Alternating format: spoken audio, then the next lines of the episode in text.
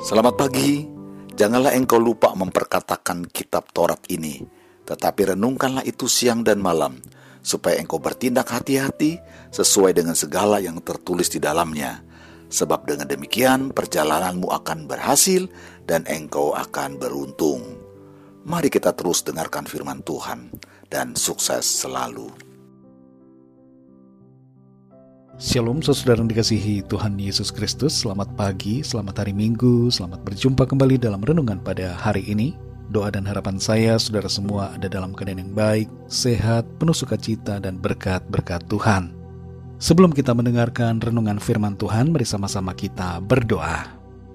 Bapa kami yang di sorga, Bapa dalam nama Tuhan Yesus Kristus. Kami bersyukur Tuhan sudah menyertai kami di sepanjang minggu yang telah berjalan dan saat ini kembali di minggu pagi ini kami bersyukur, bersuka cita oleh karena berkat kemurahan Tuhan. Kembali kami ada saat ini, itu semua karena kemurahan-Mu. Pada saat ini kami mau mendengarkan sabda firman-Mu, urapi setiap kami ya Tuhan, jamah hati kami agar kami mengerti akan firman-Mu. Dalam nama Tuhan Yesus kami berdoa. Haleluya. Amin. Saudara yang dikasih Tuhan, Nats Alkitab kita pada saat ini sudah sampai di Injil Markus pasal yang pertama. Saudara dapat membacanya secara pribadi setelah mendengarkan renungan ini. Saya akan membaca Markus 1 ayat 23 sampai 26. Tertulis demikian. Pada waktu itu di dalam rumah ibadat itu ada seorang yang kerasukan roh jahat. Orang itu berteriak, "Apa urusanmu dengan kami?" Hai Yesus orang Nazaret, engkau datang hendak membinasakan kami? Aku tahu siapa engkau, yang kudus dari Allah. Tetapi Yesus menghardiknya, katanya, Diam, keluarlah daripadanya. Roh jahat itu menggoncang-goncang orang itu, dan sambil menjerit dengan suara nyaring, ia keluar daripadanya. Saudara yang dikasih Tuhan, di dalam ayat-ayat ini ada satu kebenaran penting yang menunjukkan otoritas Tuhan Yesus dalam perkataan dan perbuatannya yang penuh kuasa. Ia berkuasa atas langit dan bumi, dan juga berkuasa atas oknum yang sering kali ditakuti manusia, yaitu iblis, setan, atau roh jahat. Dalam budaya kita saat ini, ada banyak orang yang menyukai film-film horor yang mengandung cerita menakutkan di berbagai platform media yang tersedia, entah itu televisi yang konvensional maupun smart TV dengan Netflix, Disney, dan berbagai saluran lainnya.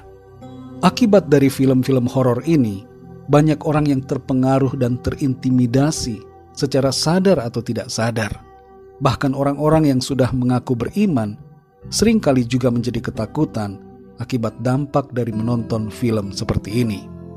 Tapi saat ini saudara, melalui berita Injil dalam ayat-ayat ini, izinkanlah Tuhan dan firman-Nya menolong kita untuk memahami kebenaran akan kuasa dan otoritas Tuhan Yesus terhadap segala kuasa kegelapan. Ada dua kesalahan yang sering kali terjadi berkaitan dengan roh-roh jahat. Kesalahan pertama adalah tidak mengakui akan keberadaan roh-roh jahat, setan, dan iblis. Kesalahan yang kedua, mengakui keberadaannya dan menikmatinya. Contohnya adalah orang-orang yang menyukai sihir, ramal, tahayul, perdukunan, paranormal, dan berbagai tindak okultisme. Walaupun setan dan roh-roh jahat itu ada, tapi kita tidak perlu merasa takut dengan keberadaan mereka. Perlu kita ketahui, saudara, bahwa iblis, setan, dan semua roh-roh jahat itu tidak maha hadir dan mereka tidak maha tahu serta tidak maha kuasa. Terkadang kita sebagai orang percaya tertipu dengan berbagai hal, cerita dan imajinasi tentang setan dan kuasa kegelapan, sehingga kita begitu mudah dikalahkan oleh rasa takut dan ketiadaan iman akan kuasa Tuhan atas iblis. Dalam ayat-ayat ini, kita membaca bagaimana kehadiran Tuhan Yesus di dalam rumah ibadat itu membuat setan itu berteriak. Ia mengetahui siapa Tuhan Yesus dan ia takut serta tunduk pada perkataan Tuhan Yesus yang berkuasa. Tuhan Yesus berkuasa atas alam fisik dan alam roh. Ia berdaulat dan berotoritas atas semua orang dan atas segala sesuatu, termasuk setan, penyakit, alam, dan bahkan kematian.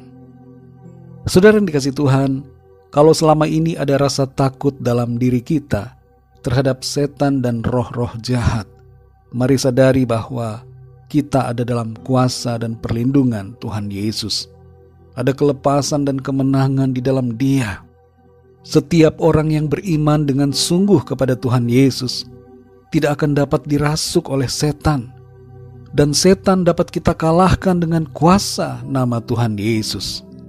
Dukun, paranormal, dan berbagai praktisi okultisme membuat banyak orang mengira bahwa mereka dapat mengusir setan, padahal mereka sebenarnya membuat orang yang mereka tolong menjadi semakin terikat dengan kuasa kegelapan. Tapi tidak demikian halnya dengan Tuhan Yesus. Ia mempunyai kuasa untuk sungguh-sungguh melepaskan saudara dari segala ikatan kuasa kegelapan dan roh jahat. Dan sebagai orang yang percaya kepadanya, kita diberi kuasa untuk menang atas iblis, setan, dan semua roh-roh jahat. Saudara dan saya adalah pemenang-pemenang oleh karena Tuhan yang memberikan kita kemenangan oleh kuasa darahnya. Mari kita berdoa saudara. Bapa kami yang di sorga, Bapa dalam nama Tuhan Yesus Kristus, kami bersyukur untuk firman-Mu yang sudah kami dengar saat ini, memberikan kami sukacita dan kekuatan. Engkau adalah Allah yang berkuasa, berdaulat dan berotoritas atas semuanya, termasuk atas segala kuasa-kuasa kegelapan.